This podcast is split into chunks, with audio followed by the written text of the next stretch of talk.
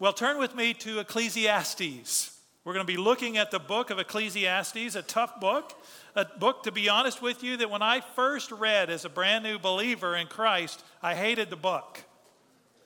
Absolutely hated it because I thought, what a downer, you know? What a pessimistic book. And I thought, I don't want any more. I don't know why it's in the Bible, but I don't want any more to do with it. Uh, over the years, I've learned that there's some really valuable stuff in the book of Ecclesiastes. And so, uh, as we do our, our series on Study the Bible, I want us to think about this particular passage especially. Uh, as we look at this uh, book, uh, there's some things that we need to understand. In fact, we need to understand about Bible study in general. You realize and remember that the reason I'm doing this series is because 500,000 times every month people are Googling uh, Bibles, how to study your Bible, which means 6 million people a year are Googling how to study your Bible and think, think wow, this is a, a, topic people are interested in. And so uh, it's important for us to know. As believers in Christ, I would say that most believers in Christ are more like the little child that uh, in a supermarket that's looking around. You put the baby or the child in the in the grocery cart and push him into the store, and and if there wasn't somebody to open the cans for them, they'd starve to death, right? And we have the Bible, the Word of God, God's revelation to us. He's revealing Himself to us. He wants to know you. He wants you to know Him. And yet, we're like the little child that doesn't have the tools. We don't know how to go at it, we don't know how to open it. And so, I want to, over this series, not only study parts of the Bible, I want us to get some tools together uh, so that we can understand how to study our Bibles. When you open the Bible, there's three things, three questions you need to know, three uh, perspectives. Uh, the first question is what does the text say? That's the most important question. We tend to ask the second question first what does it mean? We look at the Bible, we read a passage, and we look at somebody else and go, what does this mean? And we should ask ourselves right after that the first question what does it say? Well, what does it say? What does the text say? Because that's going to give us meaning. And so we go back and we, but we've got to understand how to look. And that's why we looked at Acts 1 8. And we, and, and if you'll remember, I, uh, my assignment uh, in first year of seminary 25 observations from that one verse, and then 25 more, and then 25 more. 600 observations over the course of 50 years my professor had collected on one verse. We're barely scratching the surface in terms of observation. And so we need to grow in our ability to observe. And because of that, I have another uh, observation exercise for you. I want you to watch on the screens as there's a video, and I want to see what you observe. Okay? Ready? Here we go.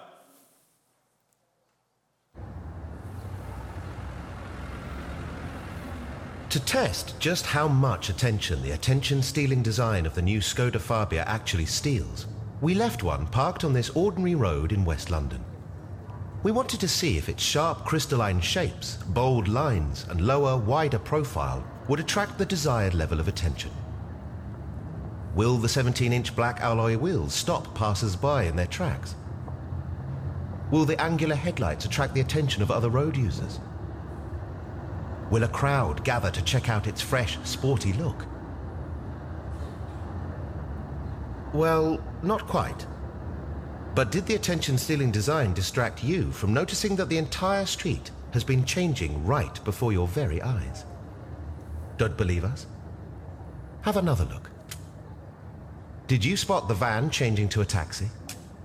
How about the scooter changing to a pair of bicycles? Or the lady holding a pig? Let alone the fact that the entire street is now completely different. Didn't. Do you notice? Hey, there's some things you may have seen, but you realize, wow, you missed a lot, right? And it's the same way with the scriptures. We begin to read the scriptures and there's, we read a passage and go, wow, you know, and we think we've got it all by just one reading. Read it 10 times. You'll notice things you didn't see before. In fact, I would encourage you, this is an application from this, is be a book of the month club member.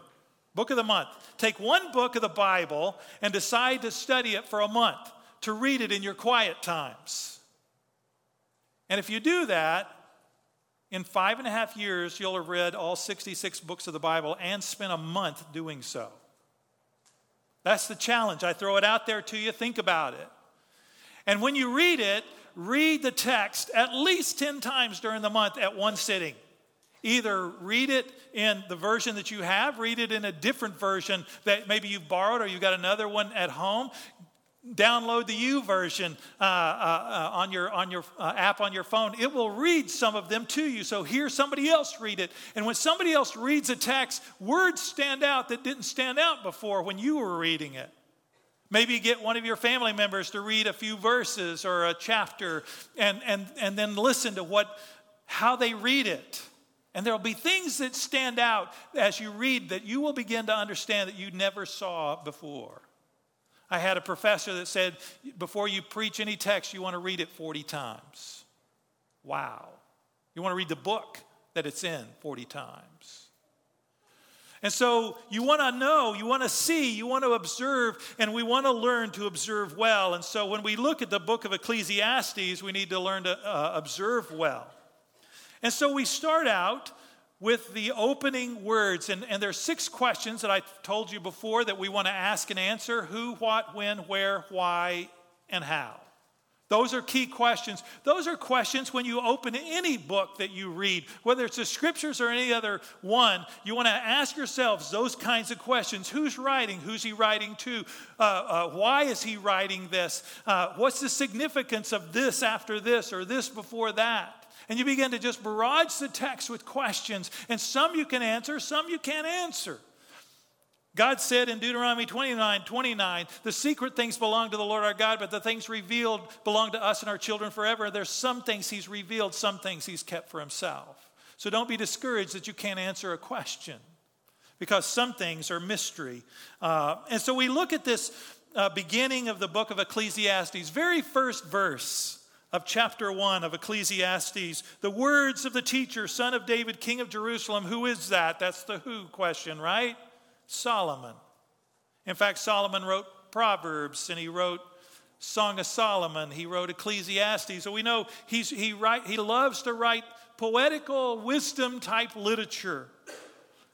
He starts off with the very first thing he says is meaningless, meaningless, or in some versions, vanity, vanity says the teacher, utterly meaningless. Everything is meaningless. And you go, wow, what an encouraging guy. All right? And you go, wait a minute, is this the. And so you look at the end of the book because you know, well, if I look at the end of the book, maybe it'll tell me a little bit about why he's writing this thing, and, and maybe he gives me a little bit of insight into it. And so you read the very uh, near the end, the last chapters, and, and guess what? He says the same thing. He bookends. Meaningless, meaningless, says the teacher. Everything is meaningless. And you close the book and go, I'm done.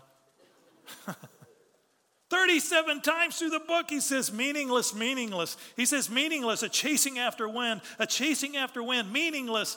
And, and he says it over and over 37 times. Good rule of Bible study look for repetition repeated words. That helps you understand what he's talking about. If he's talking about meaningless, then he's either saying everything is meaningless, and that's what I'm talking about the meaninglessness of life. Or when you begin to look at it, you see there's other repeated things.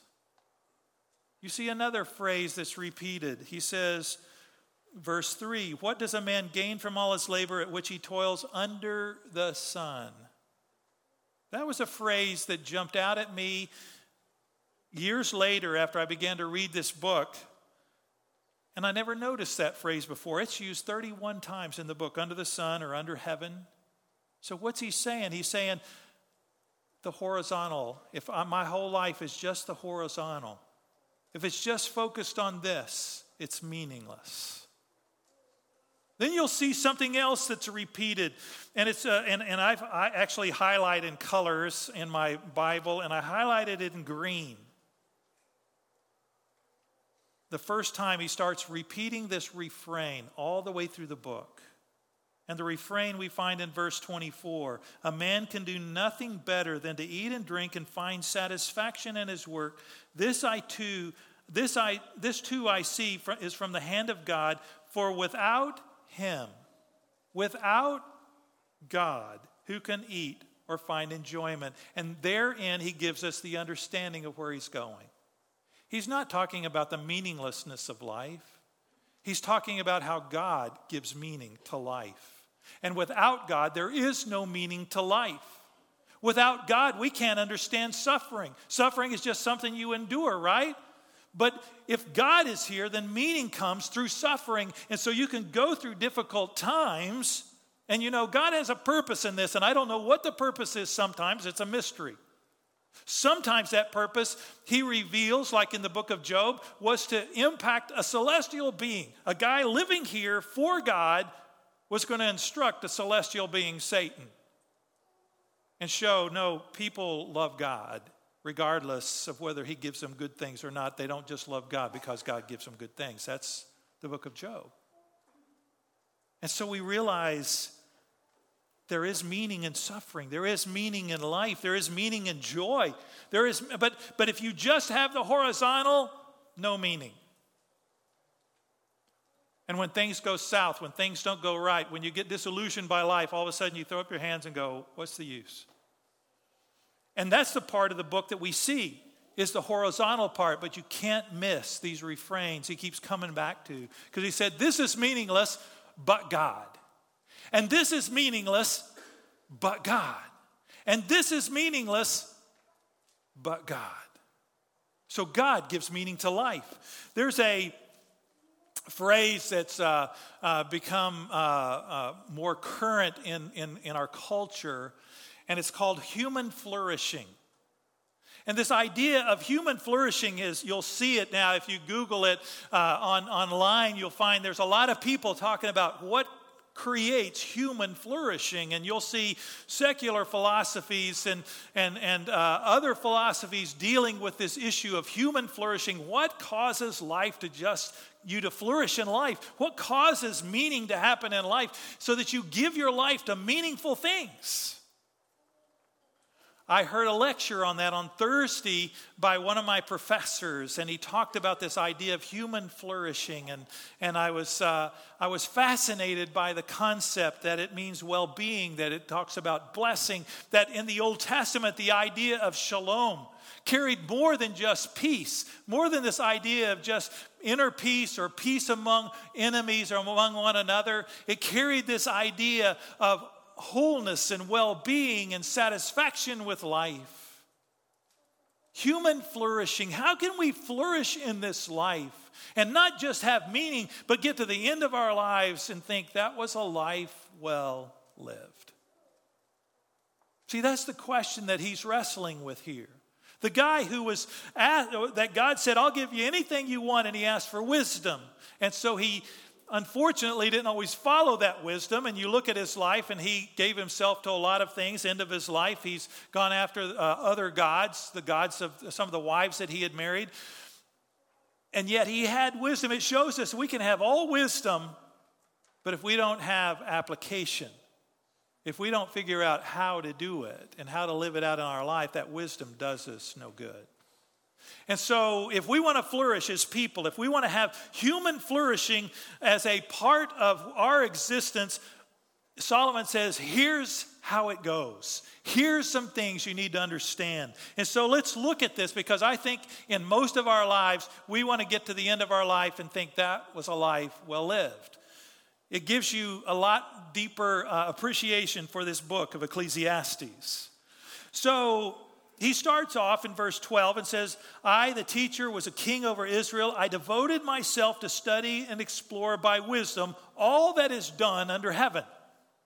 And so then he gives us a list. And we're not, I'm going to go through the whole book today, but it's going to be just kind of a, a, a 30,000 foot view. In fact, sometimes we need to do that. Many times, what we do in our study of the Word is we get locked into one verse or a few words, and we're just kind of locked into those, and we don't know their context. And so we need to back up the lens. And if you'll notice in this series, I've done that in each passage that we've been in. In Ezra 7:10, we're looking at Ezra devoted himself to study God's word, to observe it, and to teach it. And then I backed up and said, when did he speak these words? He spoke them when he was in Babylon. He spoke them. That was the where. He was. He spoke them 128 years after Israel had gone into exile. Nobody had been to Israel. Nobody had seen the land, and he's studying God's word. And so we backed up the lens a little further and saw that his was only the second of three returns back to Israel. The first one was Zerubbabel to rebuild the temple, his was to rebuild the people, and Nehemiah's to rebuild the walls. And all of a sudden, you see three books and how they fit together. And you see him in context. And you begin to ask questions why would you study the Word of God? Why would you feel the need? Because you'd never seen the sacrifices that you're studying about. And yet, God, because he knew God's Word, chose him to take the people back and to, and to restore them spiritually to God. Then you see in Acts 1 8, the second passage that we looked at, and, and we're looking at this one singular passage, and we think, what? He's, he's saying, Stay in Jerusalem, and, and you'll receive the Holy Spirit, and you'll be my witnesses in Jerusalem, Judea, Samaria, remotest part of the earth, in a very but then you back up and you think, why is he saying this? And you realize they're asking a question. Are you going to restore the kingdom? And he says, Don't worry about that. Here's what I want you to focus on. Then you realize he's, he, right after this, he ascends into heaven. These are his last words. And all of a sudden, you, you become more interested. These are the last words, the last things that he said, which are really important. Usually, the last words you say on your deathbed, and there's Jesus' last words before he ascends into heaven. He gives us our marching orders. And then you see, oh, this is the structure of the whole book Jerusalem, chapters 1 to 7, Judea, Samaria, chapters 8 through 12 remotest part of the earth, 13 through the end of the book. And you go, wow. And then if you back up the lens a little further, and I didn't share this last time, you see Luke wrote two books a gospel and Acts. And in his gospel, he has Jerusalem starting in Galilee of the Gentiles, as Isaiah said it, and he moving, he's moving toward Jerusalem. And then in the book of Acts, they start in Jerusalem and they move to the Gentiles. And you begin to see how both of his books fit together. And it begins to raise your understanding. And so you look at the book of Ecclesiastes and you realize where is he going with this? And he has layers. He lists a few things and he says, but God. And he lists a few things and he says, but God. And, and he's writing right before, uh, in fact, you see, this is a guy who's experienced life. So it's at the end of Solomon's life which means that it's right before the kingdom splits into two kingdoms because his son didn't get it. His son didn't understand the meaning of life, and he thought the meaning of life was about taxing people more and building more and greater buildings. And it wasn't about that, it was about relationship to God. And because he missed that, the kingdom split into two. Ten nations abandoned the two southern nations, or southern uh, tribes. Ten tribes left two tribes stay Judah and Benjamin. And so he starts out and he talks about here's the things that I considered, here's the things that I studied. Verse 16. He says, I thought to myself, Look, I have grown and increased in wisdom more than anyone who has ruled over Jerusalem before me. I have experienced much of wisdom and knowledge. And that focus on knowledge, and I focus on that because he talks about wisdom later in the book. In fact, he talks about wisdom later in, in chapter 2. And so I think he's talking about intellectualism, that it's not seeking after intellectual things that's going to be meaningful in life. I say that working on a PhD, right? and I thought about that as I was reading this. I thought, what's going to happen to my all my diplomas, right, on the wall? You got your skins on the wall in frames. What's going to happen after I die? Probably going to go in a box, never to see the light of day again, right? Generations later, that box will be lost. End of story. And I started thinking, wow, intellectualism, it's, he says, chasing after wind, and it is. The second thing in verse chapter 2 verse 1, I thought in my heart, come now, I will test you with pleasure, hedonism. And he says this too is chasing after wind chasing after our own pleasures. And we all do that. We have our own pleasures. I mean, one pleasure that most of us have every morning is a good old cup of Joe, right? Cup of coffee. And it used to be just black coffee, and now, man, we, we doctor that stuff up. No 50 cent coffee for us. I mean, it's five to 10 bucks we poured into that cup. creams and vanillas and flavors and just for starters. He says it's meaningless. Verse 4, chapter 2 I undertook great projects, materialism. He talks about the material things of this life and he says that's meaningless. He talks about wisdom in chapter 2, verse 12. In verse 13, he says, I saw that wisdom is better than folly. So he, he acknowledges that, just as light is better than darkness. But then he says, Then I thought, verse 15, in my heart, the fate of the fool will overtake me also. Fool dies, I die. Wise die, so does a fool. And so you think, what's value is there in wisdom? In fact, he says, What then do I gain by being wise? I said in my heart, This too is meaningless. And then he deals with work in verse 17 to the end of the chapter. He says, So I hated life because the work that is done under the sun was grievous to me. You can quote that on Monday, right? All of it is meaningless, a chasing after wind. I hated all the things I had toiled for under the sun because I must leave them to the one who comes after me. And who knows whether he will be a wise man or a fool. Yet he will have control over all the work into which I have poured my effort and skill under the sun. This too is meaningless. And so he's saying, here you work all your life, you accumulate wealth, and then it's for the next person. And you think, what did you gain from that? And he says, it's meaningless. And then he says, that's why he says, this too I see is from the hand of God, for without him, who can eat or find enjoyment. And so then there's that first refrain. That refrain, by the way, isn't, is a repeated refrain, but it's not repeated identically every time. It's a restatement. So when you're doing Bible study, look for repetition of words, but also look for repetition of ideas that are restated differently. Sometimes restatement is easier because you'll say the same thing using different words. Repetition is saying the same thing using the same words. Saying the same thing using the same words. Saying the same thing. Okay, you get it, right? But restatement is using different words, and sometimes using that different word, you go, oh, now I know what they're talking about. And so that's very helpful to us. And so you'll see this refrain throughout the book, which makes it hard to chart the book which is one of the reasons why when I charted the book, I made a slide where I have just all the names of the issues that he deals with, and, and it's life questioned and then life answered. And with life answered, I just have three things listed at the end.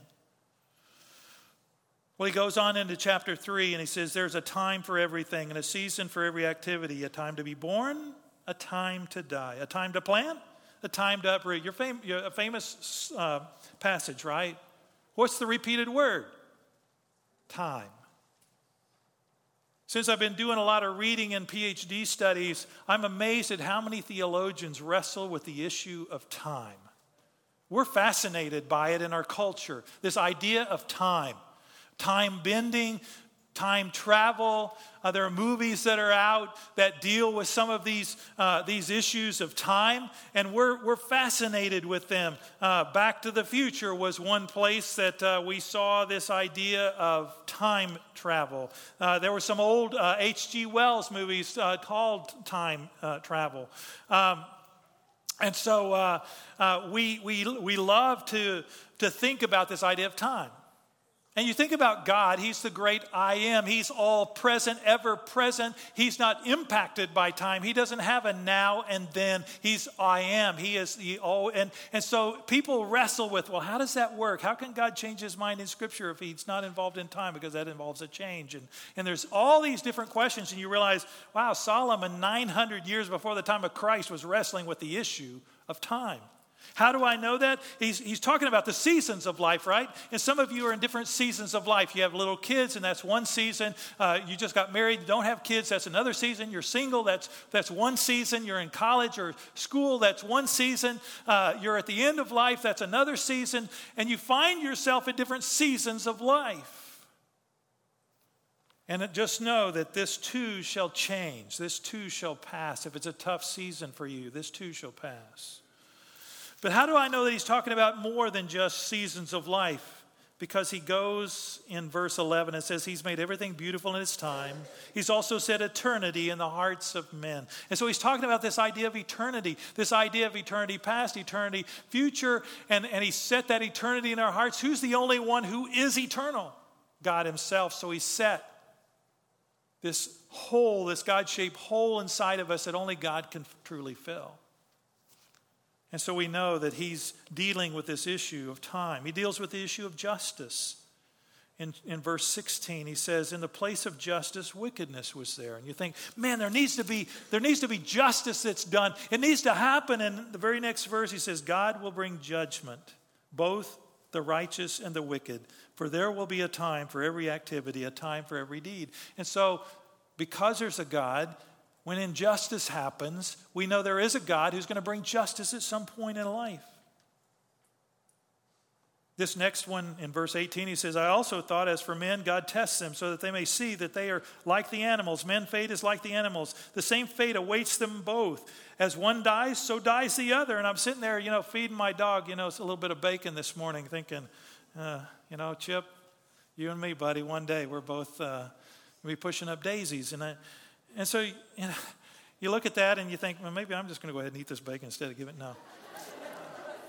I mean, I do have an advantage, right? I get to eat on the table. But, uh, you know, you, he says, So I saw that there's nothing better for a man than to enjoy his work in the context of God, right? Because that's what he's been talking about. Then he talks about oppression, and he saw the tears of the oppressed. And he talks about this idea of oppression, an idea of envy. He looks at the idea of isolation. And so many times in our lives, we live in isolation, not in community. And I was thinking about that in this book because he says two are better than one, verse 9, because they have a good return for their work. God intends for us to be together. Together is better. And so think about what the Ecclesiastes is talking about. Together with God and together with one another, with other believers in Christ, is better. It's what he's designed for us. That's why he, when he designed the church, he designed the two best relationships he could imagine which is our relationship with Him, vertical, and with one another horizontally. That's why the church is such a powerful instrument of His. And it can go either way. Powerful in the wrong direction, He desires for it to go powerful in the right direction. Advancement is meaningless. You want to advance in your job? Great. That's wonderful. Uh, one day you're going to be, you know, whatever you are in your company, VP, CEO, and when you die, what happens? Gone. If you live your life for advancement and, and you're hoping to get your name on a building, you know, they tear down buildings. Chester Ditto Golf Course. How many golfed on that course? Any of y'all golf on Chester Ditto? Guess what? They changed the name. Chester Ditto's out. Texas Rangers in. Gone. Statues, you want a statue to yourself? Guess what? Statues go away too, right? Because generations after go and look at the statues go, wait a minute, why do we have that? Get rid of it. You know, you, you see that, you saw that in Nazi Germany, we saw that in Iraq, we see that in our own country, and you kind of go, okay, you want to be on a statue? Well, it's going to come down at some point, just know. And so we look at that and think advancement, there's meaningless chasing after wind. He talks about vows uh, that, you know, if you make a vow, you better keep it. You make a vow to God, you better keep that vow. Stand in awe of God he says in verse uh, uh, chapter 5 and verse uh, 7 much dreaming and many words are meaningless therefore stand in awe of god. He talks about riches being meaningless that they never satisfy. He says, Then I realized, verse 18 of chapter 5, that it is good and proper for a man to eat and drink and to find satisfaction in his toilsome labor under the sun during the few days of life God has given him. This is the gift of God. And so he keeps going back to that familiar refrain. In chapter 7 and 8 and uh, 9 and 10, he talks about wisdom and folly. And then it brings us to chapter 12. And in chapter 12, verse, verse 1, he says, Remember your Creator in the days of your youth. Why? Says, Before the days of trouble come and the years approach, you will say, I find no pleasure in them. There's going to come a time when we get older and we can't do the things that we used to do. And in fact, you see a bunch of figures of speech. When you're looking at poetical language, uh, which Ecclesiastes is part of the poetry of the Old Testament. It's like the Psalms, it's like the Proverbs, which is wisdom literature, it's like Song of Solomon. There's poetical language, and so we need to understand that when we normally read something, we need to remember that if the plain sense makes good sense, we don't seek another sense.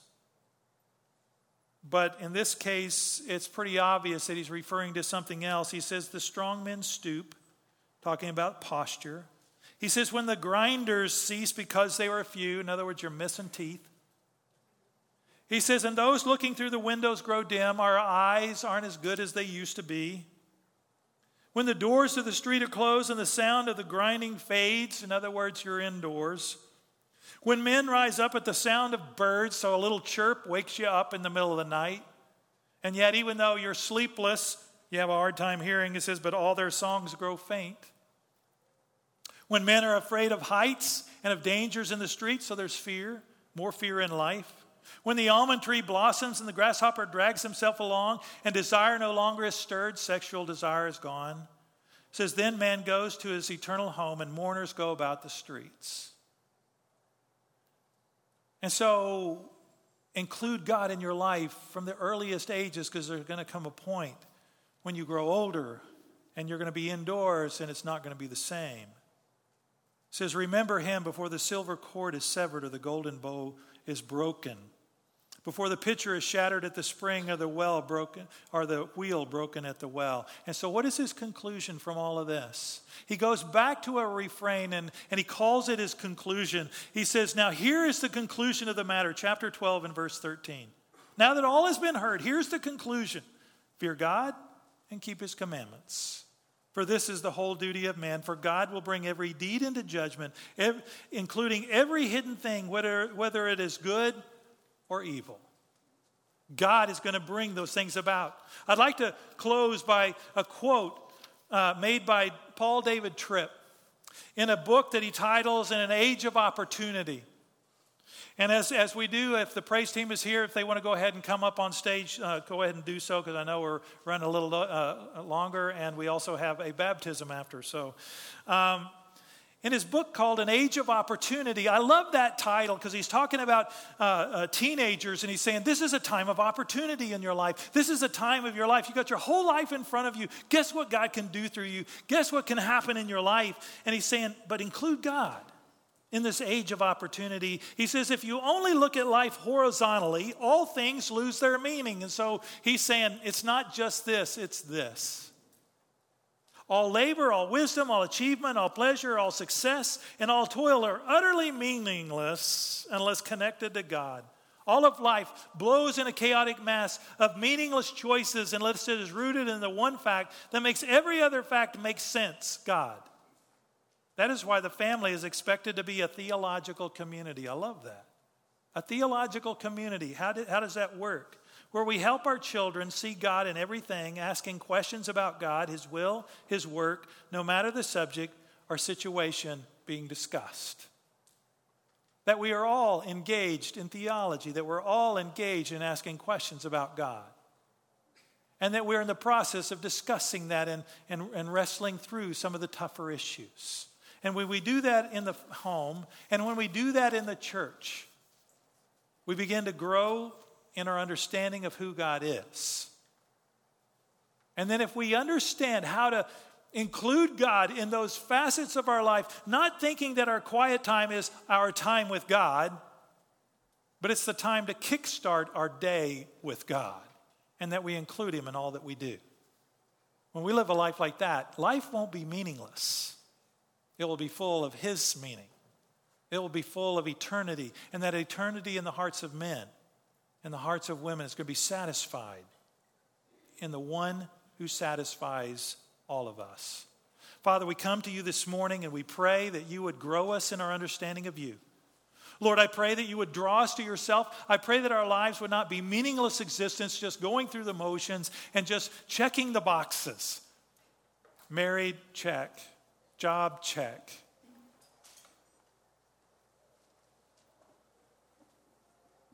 But our lives would be drawn to you. Lord, I pray that all of us would be drawn to you, that all of us would see that our lives have great meaning with you and apart from you, nothing. Help us to understand. Help us not to just go through life and have regrets at the end of our life. Help us at the end of our lives to be excited that we got to invest in that which lasts for eternity. Lord, we love you and we praise you in Jesus' name. Amen.